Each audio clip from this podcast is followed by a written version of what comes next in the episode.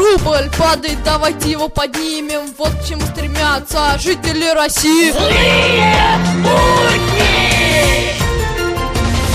Новости в эфире. Йозеф Блаттер передумал отказываться от должности президента ФИФА. Это решение он... Хотя, погодите. А нет, снова отказался. Страны Евросоюза продлили санкции против Сбербанка. Для этого им пришлось отстоять двухчасовую очередь. Никита Михалков в очередной раз поменял название сети своих закусочных. Теперь она будет называться «Как бы едим, вроде как дома». Чё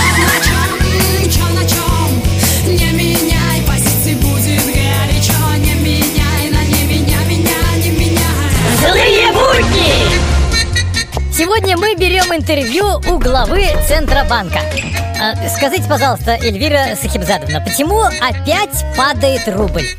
Отойдите, не мешайте работать специалистам. Злые будни! Я, Зюзина Наталья Петровна, решила присоединиться к санкциям против Запада. Мною принято решение отказаться от покупки пентхауса в Лондоне, автомобиля Bentley Continental и виллы в Майами.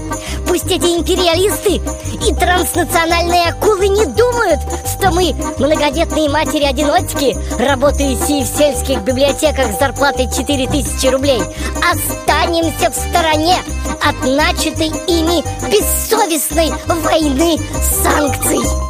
Запомните загадочный тактический прием. Когда мы отступаем, это мы вперед идем. В эфире авторская аналитическая программа «Вот так вот». Вот так вот здравствуйте.